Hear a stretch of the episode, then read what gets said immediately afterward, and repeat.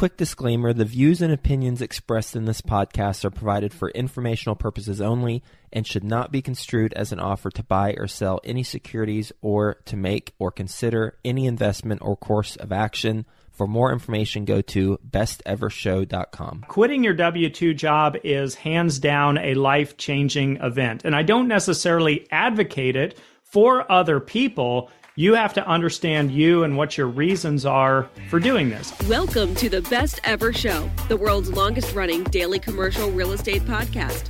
Our hosts interview commercial real estate experts every day to get you the best advice ever with none of the fluffy stuff. Welcome back, best ever listeners, to another episode of Passive Investor Tips. I'm your host, Travis Watts. In today's episode, what we're talking about is leaving your W 2 job and a few things to consider. Now, disclaimers as always, never financial advice, not going to tell you or anyone what to do with your money. So please always seek licensed financial advice when it comes to your own investing. Now, with that top of mind, I've been asked by investors over the years many, many times over, what was that transition like when I left my W 2 job in the oil and gas industry? Now, most of us, and I'm no exception, have a need for certainty. We all have a certain need for stability, certainty, predictability. After all, humans are creatures of habit. And this is especially true for those who may have already been in the workforce as a W 2 employee for decades on end. So, if you're considering leaving your W 2 job in pursuit of starting your own company, becoming an entrepreneur, or maybe a full time investor, as I am, there's six things I want you to consider and be aware of. And the first is having a safety net or a cash cushion.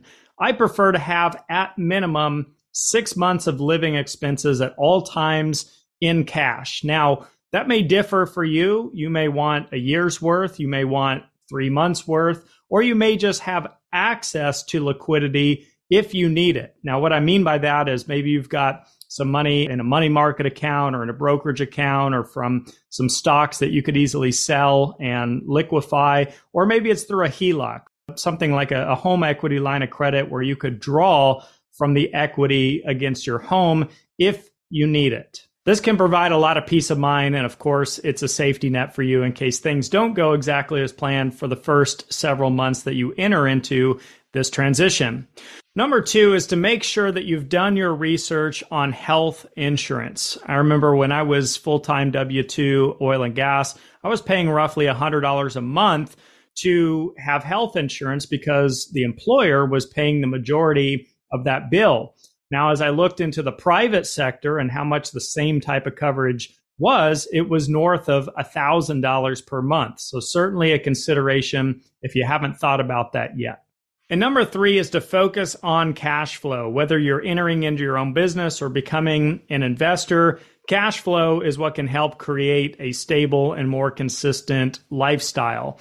Many people who go into business for themselves end up not pulling a salary or paying themselves for a period of years in many cases because they have staff, overhead, startup expenses, and they're looking to reinvest that capital back into the business to help the business grow and expand. So if that happens to be your situation, give that some good thought because six months of living expenses in cash may not be enough in your situation and to speak to those who are looking to become a full time investor and you're investing for cash flow primarily, still understand that not every deal that you make is going to outperform or even perform the expectations that you hope for. So I always think about worst case scenarios and I imagine what if my portfolio all of a sudden cut the distributions or pause them for a period of time and my cash flow was reduced by let's say 30%. What does that mean for you? And can you still maintain the lifestyle that you're hoping to achieve? And number four is to consider your credit. Are you going to need your credit in the foreseeable future? See, funny story. When I was W 2 income, I could afford these mortgages, or I should say, I, could qualify for these mortgages on these rental properties as I was going along because I had a very healthy W 2 income and very low debt. But when I quit, Turns out I didn't even qualify for the house that I was actually living in already, at least not without the help of a W 2 employee, which happened to be my spouse. So it's definitely something to consider if you think you're going to be moving in the foreseeable future. You think you might be needing a new car or a couple of them. You might want to get those proactively addressed and out of the way before you make such a life changing event. You see, lenders love W 2 income. To them, it's the most secure, safe method of being paid.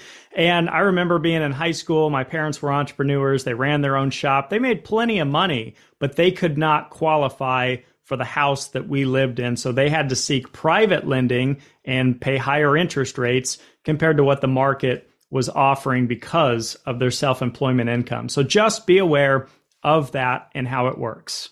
And number five is to remember that you can still earn an active income after making the leap. See, a lot of people assume or think that early retirement or traditional retirement means the absence of work. You're never going to step foot again into that active income world. And it's just not the case. I know plenty of early retirees and regular retirees that maintain a part time job and not because they can't afford their lifestyle, but because they're doing something that they actually enjoy doing, but they don't want to do it necessarily on a full time basis. So maybe you want to write a book or you want to sell courses or you want a podcast or you want a blog. Well, oftentimes these can result in income producing activities, and there's nothing wrong with that.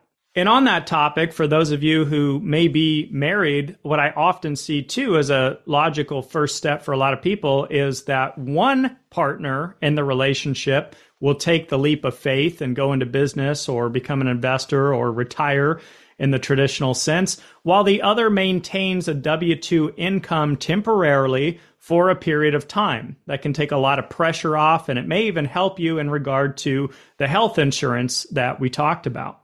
And number six is to remember you can always go back to working W 2 like you used to do. The average age of retirement here in America is to retire sometime in your 60s. So if you're younger than that, you still have a lot of time compared to what most people are doing anyhow. So maybe you want to give it a shot, take a leap of faith, try it for a year or so. And if it's not working the way that you planned, you can always go back temporarily to your W 2 so that you can restructure things and try again with a different method in mind.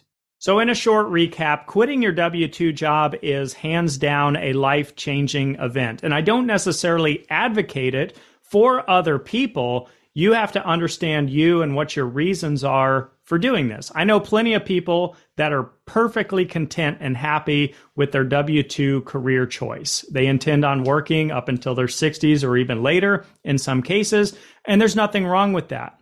But in my situation, there was two things that prompted me to make this change. One was I didn't enjoy the work that I was doing and two, I had a burning desire to become a full time investor. That's really who I wanted to be. So, for both of those reasons, in my situation, it made sense. But you have to do your own due diligence. Thanks so much for listening. You're listening to Passive Investor Tips. I'm Travis Watts. Reach out anytime if I can be a resource or mentor for you. Please like, share, and subscribe. Share these episodes with anyone you think could find value. And the more you engage, the more it helps our algorithm and this channel and videos like this reach more people like you. Thanks so much for being here. Have a best ever week, everyone, and we'll see you in the next episode. Hi, best ever listeners. Joe Fairless here again. And one last thing before you go would you like to receive a short weekly email with proven tips from experienced investors, free tools and resources, and a roundup of the week's most relevant news and best ever content? Well, if so, join the community of nearly 15,000 commercial real estate passive and active investors who receive the best ever newsletter just go to bestevercre.com forward slash access and you'll get the very next one. I hope you enjoyed this episode. And as always, thank you for listening and have a best ever day.